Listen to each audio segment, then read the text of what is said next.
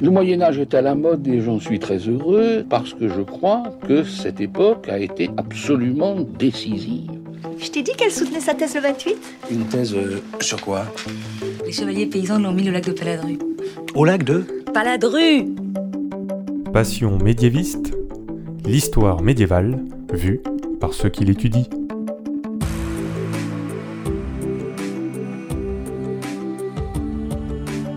Qu'est-ce que vous savez du Moyen Âge? Mais d'abord, qu'est-ce que le Moyen Âge? Vous pensez peut-être au tournoi de chevalerie, aux cathédrales et au défrichement, mais ce n'est pas que ça. En général, on dit que c'est une période de 1000 ans, du 5e siècle au 15e siècle. Mais vous l'entendez dans ce podcast, il y a autant de définitions du Moyen Âge que de médiévistes. Je m'appelle Fanny Cohen-Moreau et dans ce podcast, je reçois des jeunes médiévistes, des personnes qui étudient le Moyen Âge en master ou en thèse, pour qu'ils vous racontent leurs recherches passionnantes et qu'ils vous donnent envie d'en savoir plus sur cette belle période. Épisode 80. Clémentine et les boulangers pâtissiers au Moyen Âge. C'est parti. Excuse-moi, mais euh, il y a des gens que, que ça intéresse? Après l'épisode sur les marchands, il y a deux épisodes qui avaient été enregistrés en live et en public à Toulouse. Aujourd'hui, je vous propose de découvrir une autre profession du Moyen Âge qui existe encore de nos jours. Et encore une fois, on enregistre à Toulouse aussi, mais sans public cette fois parce qu'on est aujourd'hui à la Maison de l'image et du numérique de l'Université de Toulouse, donc je les remercie beaucoup pour l'accueil. Et aujourd'hui, notre invité, notre guide dans tous ces sujets, c'est Clémentine Stuno. Bonjour Clémentine. Bonjour. Alors Clémentine, tu es depuis 2015 en thèse sur le sujet donc des métiers de bouche à l'alimentation d'une ville, Toulouse, 1140-1530. Et donc tu es sous la direction de Sophie Brouquet à l'Université Toulouse Jean Jaurès au laboratoire Framespa. Et tu es aussi en parallèle enseignante au lycée de Castres depuis 2011. Et donc avec toi, nous allons parler bah, de tous ces métiers de la nourriture, qui est un sujet que j'ai peu abordé dans ce podcast, alors que c'est quand même très important pour l'histoire et pour le Moyen Âge, bien sûr. Alors déjà, pour commencer, Clémentine, pourquoi est-ce que tu as voulu travailler sur le Moyen Âge Qu'est-ce qui t'a attiré dans cette période? Bah, C'est une période que euh, j'ai beaucoup parcourue depuis que je suis enfant, parce que euh, mes parents avaient euh, l'âme du patrimoine. Et on est allé visiter des châteaux, des églises, tout le temps qu'on était en vacances ensemble. Je suis aussi une grande lectrice, ma mère également. Elle m'a fait découvrir des livres comme euh, La Chambre des Dames de Jeanne Bourrin. Et moi, ce que j'ai adoré vraiment, c'était cette, euh, cette ambiance qui était à la fois euh, bah, dépaysante parce qu'on vit plus du tout de la même manière aujourd'hui et en même temps qui a laissé une trace dans l'architecture de nos villes, dans les châteaux, voilà. Vraiment, c'est une période que j'avais aussi à cœur avec les, toutes les fêtes médiévales euh, qui se sont développées là, ces dernières années. Pour moi, ça a toujours été une période dans laquelle euh, je vivais à moitié finalement d'une certaine manière. Je comprends, c'est aussi des raisons qui me parlent. Alors pourquoi est-ce que tu as voulu travailler sur les boulangers pâtissiers au Moyen Âge Pourquoi tu as choisi ce sujet? Alors j'ai une thèse qui est beaucoup plus large hein, parce que euh, l'intérêt de la ville de Toulouse, c'est que c'est quand même suffisamment petit pour pouvoir travailler sur plein de métiers en même temps, contrairement à Paris où là on serait obligé de se spécialiser comme euh, certains l'ont fait par exemple sur les bouchers. Parce qu'il y a trop d'archives et tout ça. Voilà, beaucoup trop d'archives. Donc moi le but c'était vraiment de faire le tour de euh, qu'est-ce qu'on mangeait à Toulouse et quelles étaient euh, les personnes qui permettaient à la ville de se nourrir. Je voulais à la base en fait travailler sur, sur une ville au Moyen Âge parce qu'on parle beaucoup des campagnes, beaucoup de la féodalité. Mais le monde urbain, c'est 10% de la population. Et finalement, ça reste assez mal connu. Les études sur les villes, elles se sont beaucoup développées dans les années 60-70. Et ensuite, plus rien. Et par exemple, euh, sur Toulouse, on a euh, des, sommes euh, importantes dans les années 60. On a quelques étudiants jusqu'au début des années 70 qui ont poursuivi les travaux, bah, par exemple, de Philippe Wolff.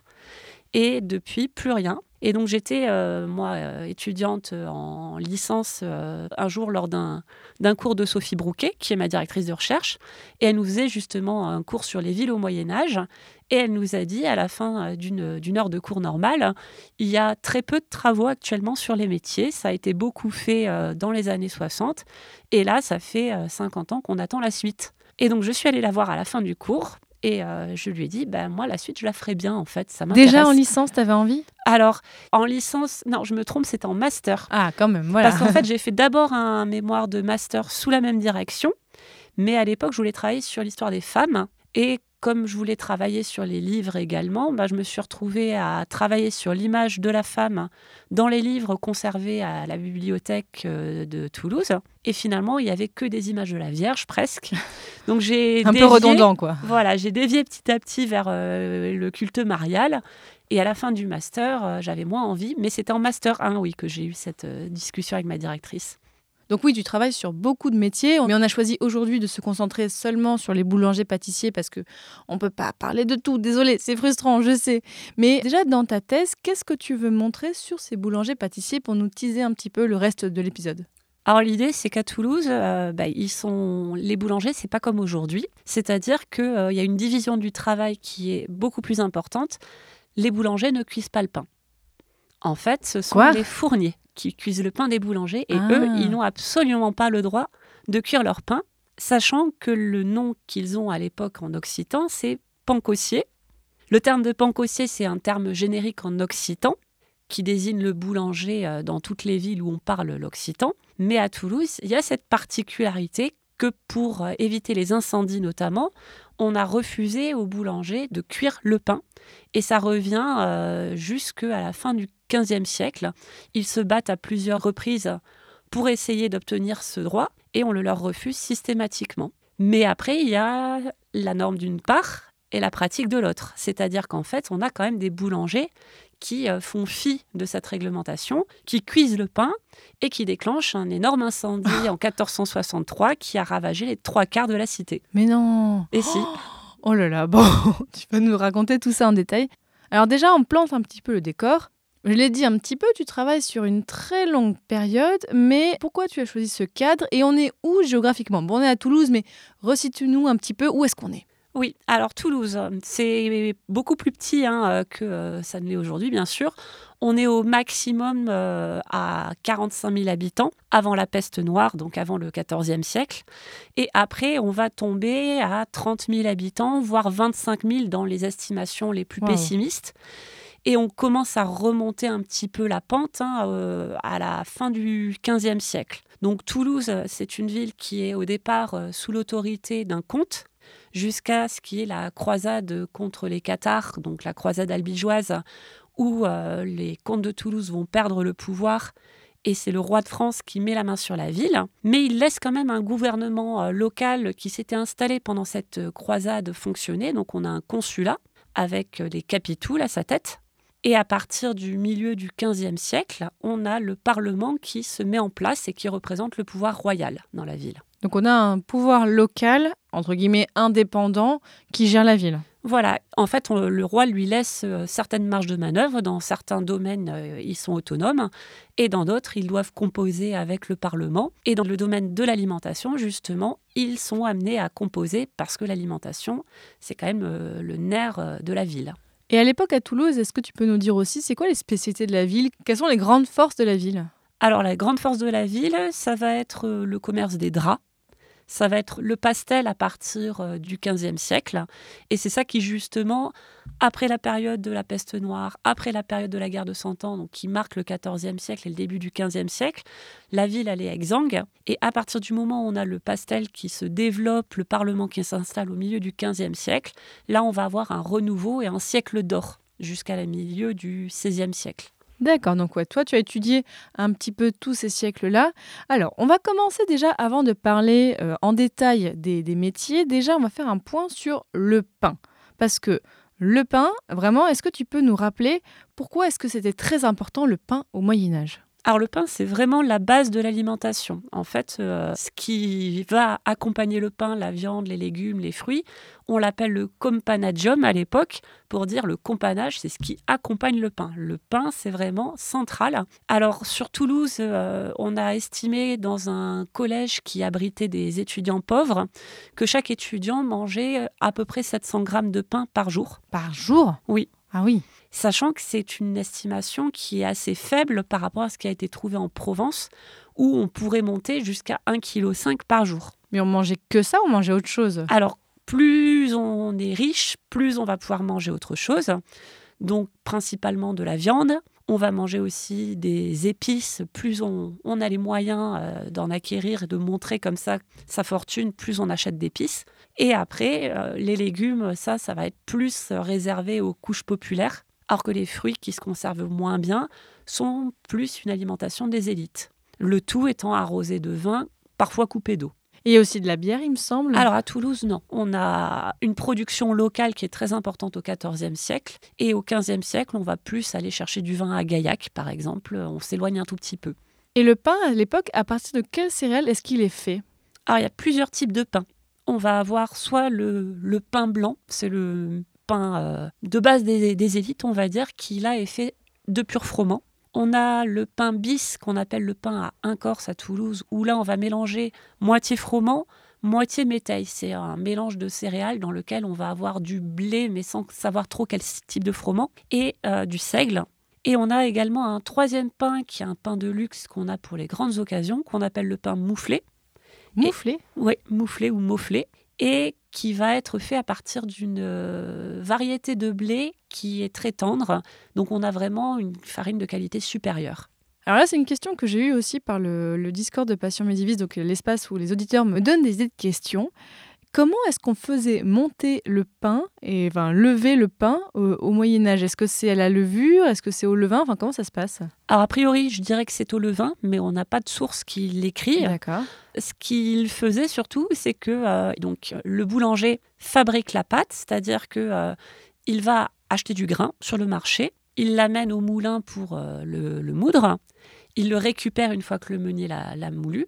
Et ensuite, il va le, fabriquer la pâte en additionnant avec de l'eau et du sel dans ce qu'on appelle une mée, qui est un grand récipient comme une baignoire, on pourrait dire aujourd'hui. Cette pâte, une fois qu'elle a été travaillée, il euh, la façonne en, en miche.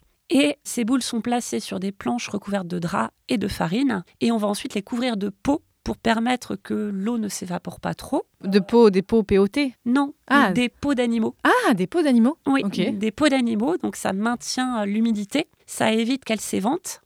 Et ensuite, une fois que la, la boule a suffisamment levé, on va placer un poids par-dessus pour vérifier si le poids rentre trop dedans, c'est qu'il y a trop d'eau.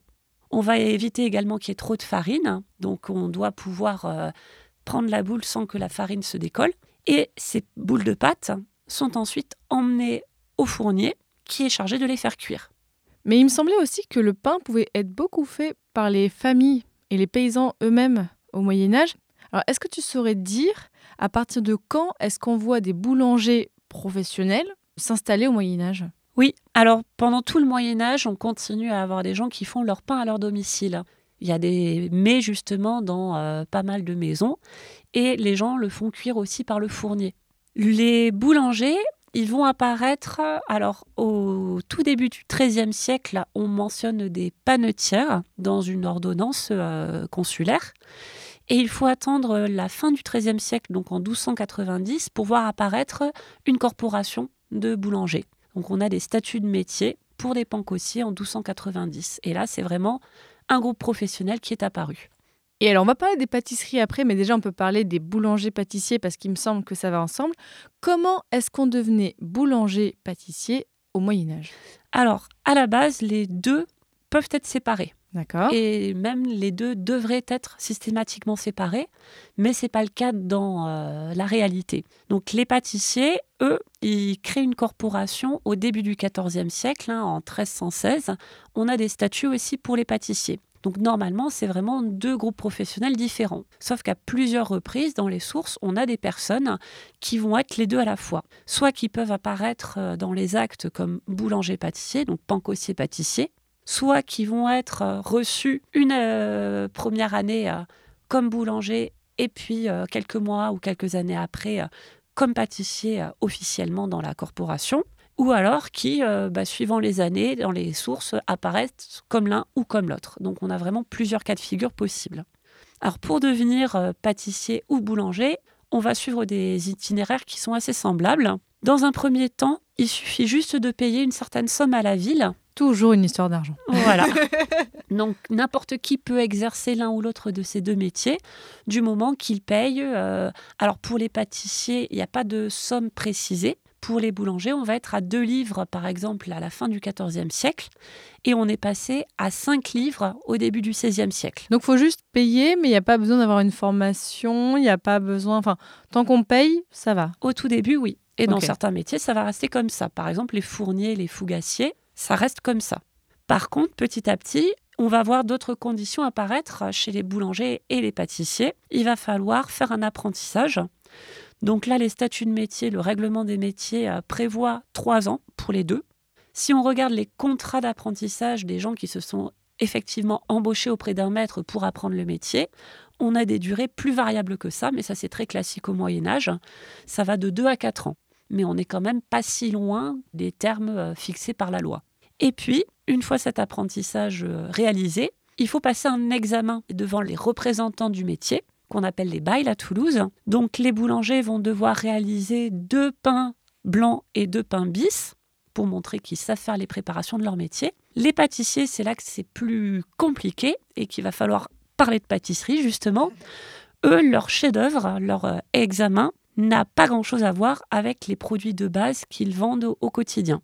Donc les pâtissiers, la base de leur travail, c'est de fabriquer des pâtés. Donc en fait, les pâtés à l'époque, c'est plutôt des espèces de tourtes qui sont à la base euh, soit à la viande, soit au poisson quand c'est salé. Soit on va avoir euh, également des pâtés de poire pour le sucré. Ils font aussi des, des flans à base de d'œufs et de lait.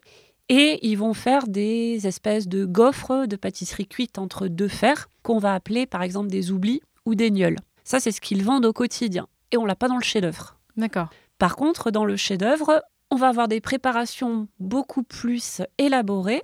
On va avoir des darioles à la crème, des fleurs de lys et des dauphins. Oh. Donc on ne sait pas exactement en quoi ça consiste, mais on voit là le côté euh, pouvoir royal euh, qui est un peu manifesté ici. Ils vont faire des tartes spéciales, euh, des tartes d'Angleterre, ça s'appelle, ou d'Allemagne.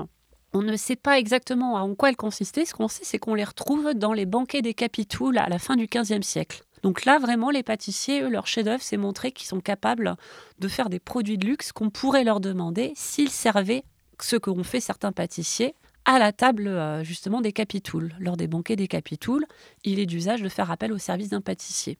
Et quand on est boulanger ou pâtissier, donc à Toulouse au Moyen Âge, est-ce que c'est plutôt une bonne place sociale? Est-ce que c'est une bonne situation? Alors, c'est une situation moyenne, en Ah. fait, je dirais. Dans les métiers de l'alimentation, la meilleure situation, c'est le métier d'épicier. Parce Oui, que euh. euh, on a besoin d'avoir euh, des ressources financières énormes pour se procurer euh, ces, ces épices. Et c'est également les bouchers qui doivent euh, acheter des troupeaux entiers pour ensuite les débiter à la bête aux clients. Les pâtissiers sont un petit peu mieux lotis que les boulangers dans le sens où eux, ils ont un four chez eux. Le four de pâtissier n'est pas la même chose que le four du fournier. Ah, ok. Donc c'est vraiment un équipement qui coûte cher à entretenir également. Il y a le besoin de régulièrement le réparer. Et les pâtissiers donc ont euh, souvent euh, des maisons qui sont un petit peu plus cossues que celles des boulangers. Mais après, à Toulouse, on n'a pas gardé énormément de sources permettant vraiment de voir ces maisons. Ce qu'on a, c'est ce qu'on appelle des inventaires après décès, où on va recenser les biens qui ont été laissés par un défunt à ses héritiers mineurs. Oui, donc là, ça permet d'avoir un petit peu un aperçu des, des possessions et de la vie de cette personne. Voilà, c'est ça. On voit que les boulangers ont quelques ressources parce que sinon il n'y aurait pas de raison de faire des inventaires. Mais ça reste quand même euh, des maisons avec moins de pièces, moins de, moins de possessions à l'intérieur que euh, dans d'autres métiers. Et tu as parlé de la formation. Est-ce que c'était aussi un métier familial? Est-ce qu'on voit communément des boulangers de père en fils ou pas forcément? On en a quelques-uns. On en a, ça arrive qu'on puisse les retracer sur trois générations. Pour les bouchers, ça va être beaucoup plus important. Et pour les pâtissiers, on a un tout petit peu aussi comme les boulangers. Donc c'est pas systématique. C'est pas systématique, non. Et est-ce qu'il y avait des femmes qui pouvaient exercer ce métier, qui pouvaient avoir officiellement le titre de boulangère ou pâtissière? Alors, de boulangère, oui, c'est sûr. De pâtissière, je n'en ai pas trouvé. Mais chez les boulangers, au début euh, du moment où ils euh, deviennent un métier, qu'ils ont des statuts à la fin du XIIIe siècle, on parle des boulangers et boulangères systématiquement dans tous les articles des statuts. Ah, donc on a de l'écriture inclusive dès cette époque-là. Voilà, exactement. Voilà, quand dit- quand il y a des gens qui disent ah, écriture inclusive, c'est nouveau, nanana, non, en fait, au Moyen-Âge, ça existait déjà. Exactement. Malheureusement, ça disparaît. Ah, zut, bon, ça existait, déjà ça existait. Un siècle plus tard, en 1389, quand les statuts sont réécrits, on ne parle plus que des boulangers pour les hommes. Et les seules femmes qu'on va voir, ce sont les veuves qui ont le droit de reprendre l'atelier pendant la minorité du fils qui va ensuite succéder à son père. Donc on a eu une courte période où les femmes pouvaient être boulangères à titre individuel. Sauf qu'une fois de plus, entre la théorie et la pratique, Ah, il y a des différences. Au milieu du XVe siècle, quand on regarde les personnes qui s'enregistrent auprès de la municipalité dans les différents métiers, on a deux boulangères ah. et on sait pour l'une qu'elle était femme d'un notaire. Donc elle exerçait vraiment en son nom propre. Oui, sans être femme de boulanger. Voilà. Et est-ce que les boulangers pâtissiers pouvaient exercer d'autres activités en même temps? Oui, alors j'ai un cas qui est très intéressant par rapport à ça.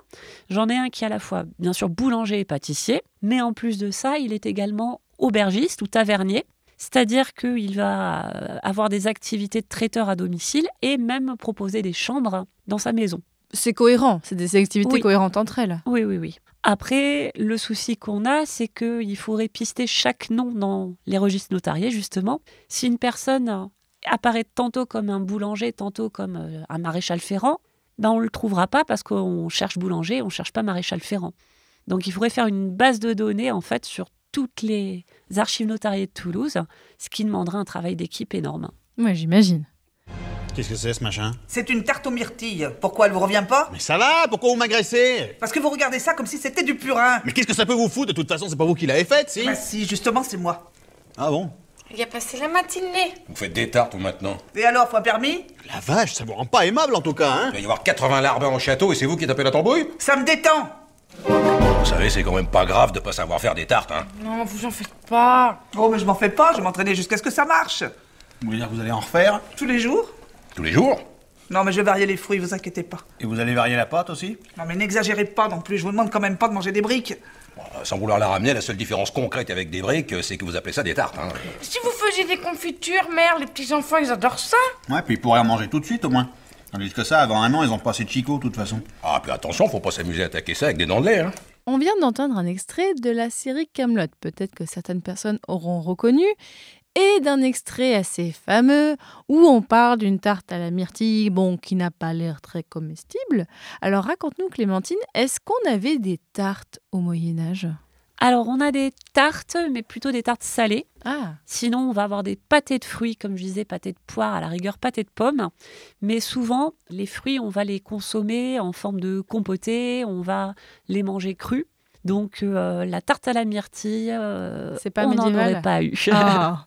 Alors justement, tiens, parlons un peu plus des pâtisseries parce que on a l'habitude aujourd'hui, on imagine les pâtisseries, on voit les choses à la crème et tout ça. Alors à partir de quand est-ce qu'on parle de pâtisserie au Moyen Âge Alors, le terme euh, de pâtisserie n'existe pas. Ah, zut À chaque fois, il euh, précise euh, le type de gâteau concerné, mais on n'a pas un- une définition générale parce que les pâtissiers, en tout cas à Toulouse, tout à l'heure je parlais de leurs chefs-d'œuvre, euh, mais ils ne font pas que des pâtisseries. Ils vont également faire des services de traiteurs. C'est eux qui vont fabriquer les saucisses. C'est eux qui vont faire cuire euh, la viande au four ou dans des Ah cassolettes. Rien à voir quoi. Donc ils sont vraiment, euh, c'est plus l'ancêtre du, du traiteur que euh, un simple pâtissier comme on aurait aujourd'hui. Oui, donc en fait le terme est le même, mais ce que ça renvoie a totalement changé entre le Moyen Âge et aujourd'hui. Oui, et je pense qu'il est même différent d'une ville à l'autre. Parce qu'à Paris, par exemple, euh, on a plus de divisions. Ce dont je vous parle là, ce seraient les rôtisseurs qui le feraient. Donc ouais, on voit que là, bon là, on parle aujourd'hui beaucoup de Toulouse, mais ça peut être différent selon les villes. C'est ça. Est-ce qu'il y a quand même des choses qui pourraient, nous, en tant que personnes du 21e siècle, nous donner un peu l'eau à la bouche Ou est-ce que on voit que les, ce qu'ils faisaient à l'époque, c'est plus du tout ce qu'on mange aujourd'hui? On a quand même euh, des, des gaufres euh, qui. Ça existe déjà à l'époque? C'est ça, ça s'appelle euh, ça s'appelle des gnolls. Donc à Toulouse, on trouve déjà des gaufres Oui. Mais c'est plutôt plus, euh, un peu plus belge maintenant aujourd'hui quand on imagine. Et en fait, là, on en trouve à Toulouse. Oui, mais en fait, c'est des pâtisseries qui sont cuites entre deux fers, comme, euh, comme les gaufres euh, qu'on trouve aujourd'hui. Elles sont sans doute beaucoup plus fines. Ce serait plus des gaufrettes à la rigueur qu'on va avoir. Et tu disais aussi tout à l'heure, on a beaucoup de choses en fait finalement salées. Le sucré, à cette époque-là, on en trouve moins. Alors, le sucre, c'est considéré comme une épice? C'est un produit qui est assez rare, assez cher. On va l'utiliser avec beaucoup plus de parcimonie qu'aujourd'hui. Et euh, on, va quand même avoir les pâtissiers qui utilisent du sucre pour euh, vraiment les jours de fête. C'est limité aux jours de fête, principalement. ou alors à l'alimentation des élites. J'avais vu aussi que le sucre au Moyen Âge était parfois considéré comme un médicament, presque comme un remède. Oui, le sucre, c'est ce qu'on va donner aux malades. Quand on pense qu'une personne elle a un estomac un petit peu fragile, on va lui donner du sucre, on va lui donner du riz, on va lui donner du, du lait de poule, des choses comme ça. C'est pas un, un produit commun. Ça commence à le devenir à la fin du XVe siècle. Oui, donc on est fin, plutôt fin Moyen Âge à Voilà. cette époque-là. Et à cette époque-là, le sucre, il est fait à partir de quoi?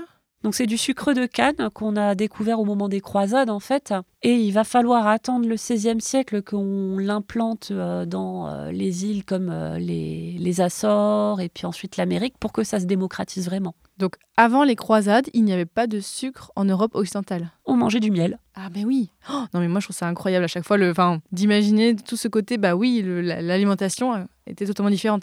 On a dit tout à l'heure que les familles faisaient beaucoup parfois leur pain, mais alors à qui vendaient les boulangers pâtissiers? Est-ce qu'il y avait aussi peut-être différents types de boulangers pâtissiers selon les clientèles? Alors on a certains boulangers qui travaillent pour des institutions religieuses. Donc pour des couvents par exemple, et euh, pour euh, le collège euh, d'étudiants dont je parlais au tout début, là ils passent des contrats annuels et ils ne travaillent que pour ces personnes-là. Les pâtissiers, eux, on va les retrouver travailler pour les capitouls, avec euh, également certains boulangers. En dehors de ça, on ne connaît pas la clientèle de ces personnes. Pas on n'a pas gardé de livre de compte de boulanger ou de pâtissier qui nous dirait j'ai vendu euh, tant à un tel. euh. Donc on ne connaît pas leur clientèle malheureusement. Mais on peut imaginer peut-être que selon les produits, selon les pains que tu as dit étaient un peu plus précieux, là forcément il y a différence dans les clientèles. Eh bien, on a des maisons très aisées qui ont de quoi faire le pain elles-mêmes. Et on a également euh, ça chez euh, des personnes des classes moyennes, on en trouve un peu partout. Donc c'est très difficile de, euh, de dire à qui ça pouvait s'adresser. Les pâtissiers, par contre, ont sans doute une clientèle beaucoup plus aisée, ou en tout cas une clientèle qui va aller les voir les jours des fêtes. Alors Clémentine, pour tes recherches, sur quelles archives est-ce que tu as travaillé pour en savoir plus donc sur ces boulangers pâtissiers?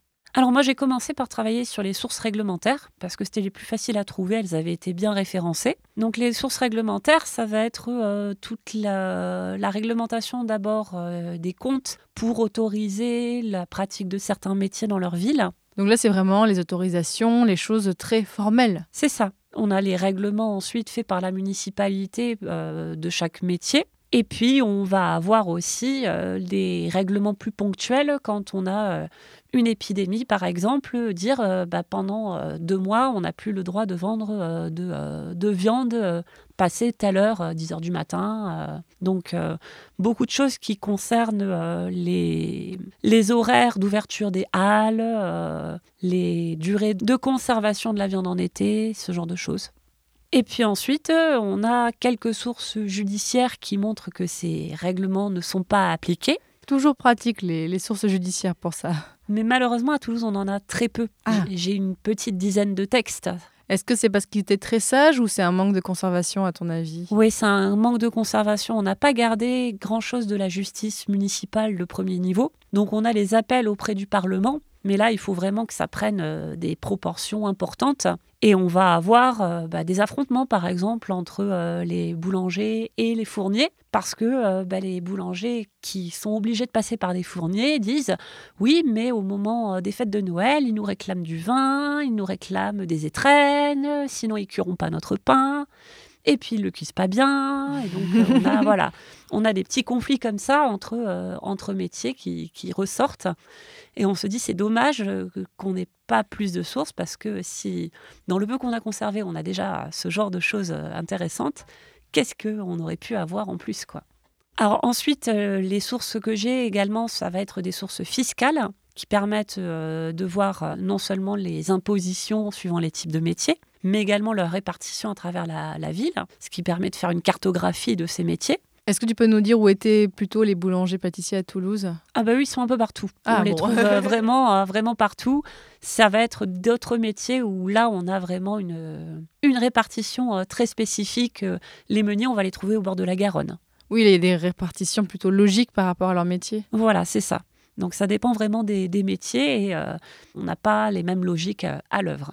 Ensuite, j'ai également utilisé, comme je le disais, les sources notariales pour voir le patrimoine hein, de, de, ces différentes personnes. Donc les inventaires et tout ça. Voilà. Et puis euh, pour voir aussi les, les contrats d'apprentissage, les relations qu'il y avait euh, entre les individus euh, qui étaient dans ces différents métiers. Il y a également les testaments qui permettent d'approcher un peu leur religiosité, même si ça reste quelque chose de très classique à la fin du Moyen Âge. Et alors, quelles sont les difficultés que tu as pendant tes recherches? La première difficulté, c'est la masse de sources à mobiliser.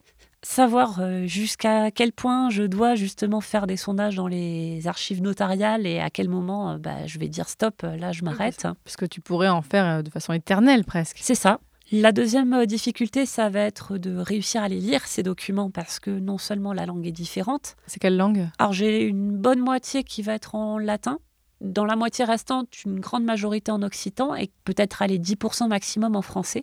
Et l'occitan à cette époque-là, est-ce que c'est comme l'occitan aujourd'hui ou est-ce qu'il y a un vrai occitan médiéval? Non, ça dépend vraiment euh, de où on est, suivant euh, qu'on est à, Toulouse ou, ou euh, à Rodez par exemple, ça va pas être le même occitan.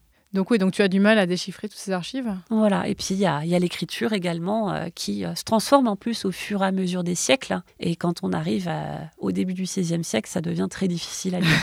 oui, en fait, on a cette image comme quoi au Moyen Âge, c'était compliqué de lire. L'époque moderne, non. En fait, non. C'est à l'époque moderne où c'est vraiment horrible, on est d'accord C'est ça. Oui. Au Moyen Âge, à la rigueur, ce qui est compliqué au XIIIe siècle, c'est qu'il y a beaucoup d'abréviations mais euh, l'écriture euh, se déchiffre très facilement. Les abréviations, c'est presque un jeu de piste, je trouve, parfois, de comment réussir. Attends, mais là, il y a un P barré. Alors ça, ça veut dire ça, c'est ça. vraiment, comme on voit des gens qui prennent des notes aujourd'hui, c'est la même chose. Exactement. Et au contraire, est-ce que tu as eu des bonnes surprises pendant tes recherches? Alors la bonne surprise que j'ai eue, c'est euh, de découvrir que le boulanger-pâtissier tavernier dont je parlais tout à l'heure, je le retrouvais quasiment tous les jours quand j'allais aux archives chez les oh. notaires. Oh, c'est super ça c'est une personne qui était très bien intégrée dans, les réseaux de la ville, qui a fait énormément de prêts, qui euh, a laissé euh, un inventaire après décès, un testament, qui euh, a passé plein de contrats. Et donc, quand je partais aux archives le matin, je me disais, bon, ben, je vais aller retrouver Mas Gastacel aujourd'hui. S'appelle comment? Mas, pour Mathieu, en fait, Gastacel. Et il vient a priori de Bretagne, en tout cas sa sœur y habite encore. Qu'est-ce qu'il faisait en Toulouse alors? Eh bien, malheureusement, c'est là qu'on manque ah. d'informations, euh, une fois de plus. Euh. Oui, donc c'est sympa. Donc tu le retrouvais, tu avais un petit peu ton compagnon dans les archives de temps en temps. Voilà, c'est ça. Tu as mentionné les fougassiers. Alors moi, la fougasse, moi je connais la fougasse d'aigues morte. C'est vachement bon, j'adore ça. Euh, c'est quoi les fougassiers à l'époque? Alors, les fougassiers, c'est euh, des personnes qui sont spécialistes euh, d'un pain vraiment euh, de luxe fait avec de la fine fleur de farine, qui est, cuit sous la cendre, donc vraiment un pain qui est très léger, qu'on va vendre seulement au moment des, fêtes, qui sont liés jusqu'au XVe siècle au boulanger. Au départ, ils ne forment pas un groupe à part. Et on ne parle d'eux que pour dire dans les statuts, attention, quand le prix du pain devient trop élevé et qu'il euh, faut faire des restrictions, ben, première chose qu'on va interdire, c'est la fabrication de fougasses. Et à partir de 1407, ils réussissent à être suffisamment puissants pour former un groupe professionnel à part, doté de leur propre statut. Et donc avec moins d'interdictions et tout ça, avec plus de, privilèges. Voilà, c'est ça. Capable euh, vraiment de faire entendre leur voix auprès de, de la municipalité. Mais qui fixait le prix du pain à cette époque-là? Alors c'est la municipalité qui fixe ce prix et euh, qui euh, va faire chaque année des expériences pour voir quel va être le meilleur prix pour le pain. Le but étant que euh, les consommateurs n'aient pas un prix trop élevé pour leur bourse, mais que les boulangers aient de quoi se rémunérer suffisamment pour accepter de continuer à faire le pain. Est-ce que lorsqu'il y a des mauvaises récoltes, qu'il y a moins de blé, il y a moins de grains, est-ce que là le prix change? Alors le prix ne change pas. Ce qui va changer, c'est le poids du pain. Le poids Ah En fait, on a... Le prix au kilo, quoi. Enfin, le, le kilo du prix. Voilà. en fait, pour éviter que justement euh, il y ait des émeutes, on fixe pendant une majeure partie du Moyen Âge un prix qui euh, ne bougera pas et on va voir quelle quantité de pain on arrive à faire à ce prix-là en fonction du coût des céréales. Et euh, il y a euh, dans les statuts des boulangers indiqué que quand les mines de blé, c'est la, quantité, euh, les talons de l'époque, quand les mines de blé vaut tel prix, eh bien on a le droit de faire du pain de tel poids. Et ça varie, on a des échelles très fines pour dire, dès que ça bouge un petit peu, hop, on, on ajuste. et c'est la municipalité qui va donner aux boulangers les poids qu'ils doivent utiliser. Donc techniquement, le prix du pain change. Enfin, le prix du pain habituel pour nourrir une famille, si on doit faire moins lourd, bah, ils vont devoir payer plus cher pour nourrir tout le monde. On est d'accord. Et d'ailleurs, à partir de la fin du XVe siècle, on utilise le système parisien qui vient d'être mis en place. Et désormais, le poids ne bouge plus, c'est le prix qui va changer. Et il est précisé à ce moment-là que le pain bis doit toujours faire le double de, euh, du poids du pain blanc. D'accord, oui, c'est assez précis. Voilà, c'est vraiment très très précis, mais tout simplement parce que euh, on veut éviter les émeutes euh, dans la ville. D'ailleurs, je renvoie, alors, si on veut voir comment ça peut donner quelques années plus tard, quelques siècles plus tard, à l'épisode 34 de Passion moderniste, où j'ai fait un épisode en fait où on voit la place des femmes dans les révoltes rurales au XVIIIe siècle et on voit que le pain et le prix du pain est encore quelque chose de très important. On le verra jusqu'à la Révolution euh, française de la fin du XVIIIe. Et Clémentine, alors d'après ce que j'ai compris, tu vas peut-être pouvoir soutenir ta thèse dans quelques mois au moment où on enregistre cet épisode, mais actuellement tu travailles sur quel sujet dans ta thèse? Bah là, je suis en train de rédiger les derniers chapitres où je parle justement de la table des consuls. Qu'est-ce qu'on y mangeait? Quels étaient les repas en fait des Toulousains au XVe et au début du XVIe siècle, et quel était le rôle politique euh, de la nourriture, comment c'était employé pour montrer euh, à la fois la, supériorité euh, sociale et, politique des, des capitouls par rapport au reste de la population, et notamment par rapport aux représentants du pouvoir royal. Ah, tu me donnes envie de faire des épisodes juste sur ce sujet. Peut-être qu'on te reverra dans des épisodes parce que c'est passionnant. Et je voulais te demander aussi, parce que donc je l'ai dit au début, tu fais ta thèse et en même temps, euh, donc tu es enseignante. Comment ça se passe le fait de jongler entre ces deux activités pour toi? Alors ça n'a pas toujours été simple euh, parce que bah, chacune demande beaucoup de temps et euh, il a fallu réussir à aménager mon emploi du temps pour les faire rentrer tous les deux. Ce qui a bien aidé, c'est quand j'ai pu avoir un temps partiel euh, de la part du rectorat, ce qui n'a pas été le cas pendant toute la durée de la thèse. Oui, parce que là, tu es en thèse depuis 2015, ce qui fait donc à peu près 8 ans. C'est de plus en plus rare de voir des thèses aussi longues. Donc là, c'est justifié par ta situation, j'imagine. Oui, voilà. Là, en fait, je me suis inscrite euh, en septième année. J'avais fait une année de césure parce que j'avais passé euh, la certification d'anglais pour pouvoir euh, enseigner en classe européenne.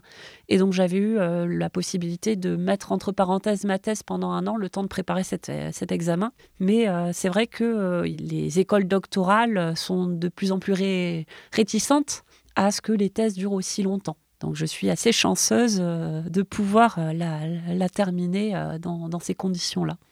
Alors pour finir, Clémentine, est-ce que tu aurais un conseil, alors là c'est un petit peu large, pour quelqu'un qui voudrait étudier l'alimentation à la fin du Moyen Âge, ou éventuellement est-ce que tu as des suggestions de sujets qui mériteraient d'être étudiés par des futurs chercheurs ou chercheuses éventuellement? Alors sur l'alimentation, il y a déjà pas mal de travaux qui ont été faits sur euh, l'Italie, sur l'Espagne, sur Paris, sur la Provence. Donc à la rigueur, aller chercher sur d'autres aires géographiques me paraîtrait peut-être euh, faisable. En termes de sujet, moi, ce que je me dis, dans l'époque dans laquelle on vit, retravailler sur les épidémies me paraîtrait vraiment intéressant. Pourtant, récemment, j'imagine que ça a été un peu... On en a reparlé pas mal récemment. Oui, mais justement, le temps que la recherche se mette en place, notamment sur les périodes anciennes, là, moi, quand je travaille sur euh, l'alimentation à Toulouse, je vois passer des épidémies, je vois des mesures qui sont mises en place pour les éviter, et je me dis, ah, il faudrait que euh, j'aille voir un petit peu plus euh, comment on s'y prenait à l'époque, et ça marchait, ça marchait pas, voilà. Pareil, quand on travaille sur l'alimentation, on voit aussi beaucoup passer de problèmes de pollution. Et, euh, Par exemple, qu'est-ce qu'on a euh, bah Avec les, les, abattoirs qui euh, sont une gêne énorme à l'intérieur de la ville, hein, parce qu'on on veut que les, les, gens puissent voir la marchandise tuée sur place.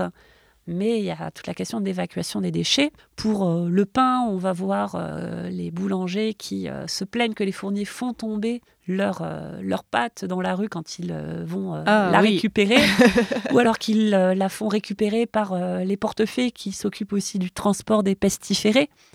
Et donc, ah oui, c'est voilà, il y a pas mal de questions comme ça sur l'hygiène, sur, sur les maladies, sur la pollution, qui me paraissent avoir été un peu abordées, mais pas suffisamment au vu de tout ce qu'on pourrait trouver dessus.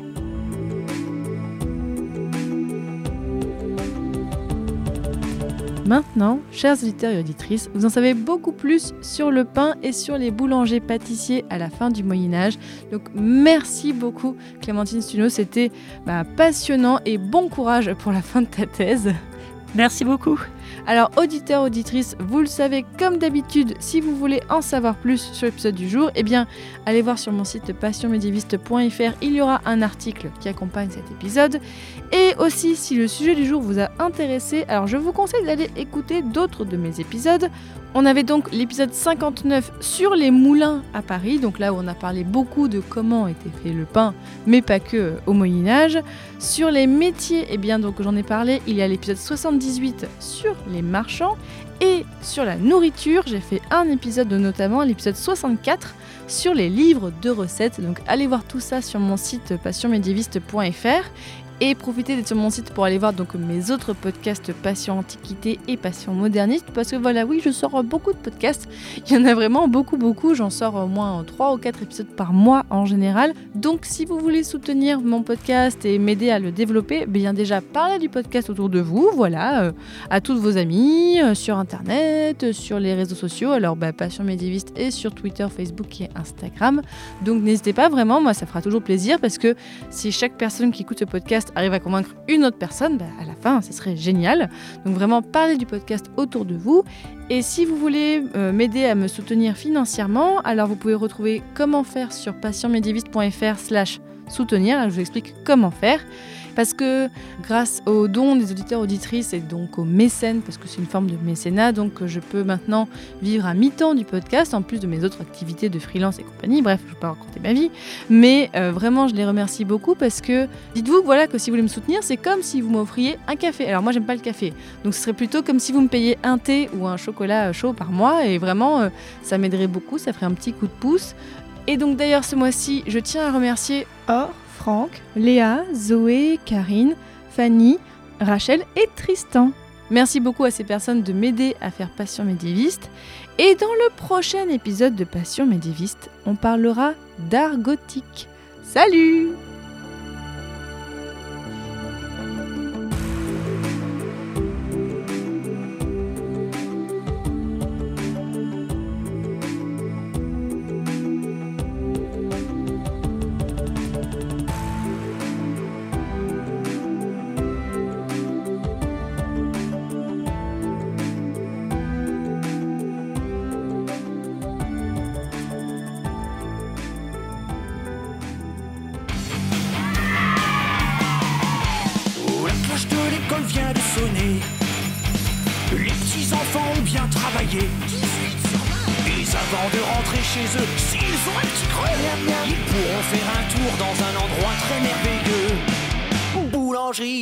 Schrie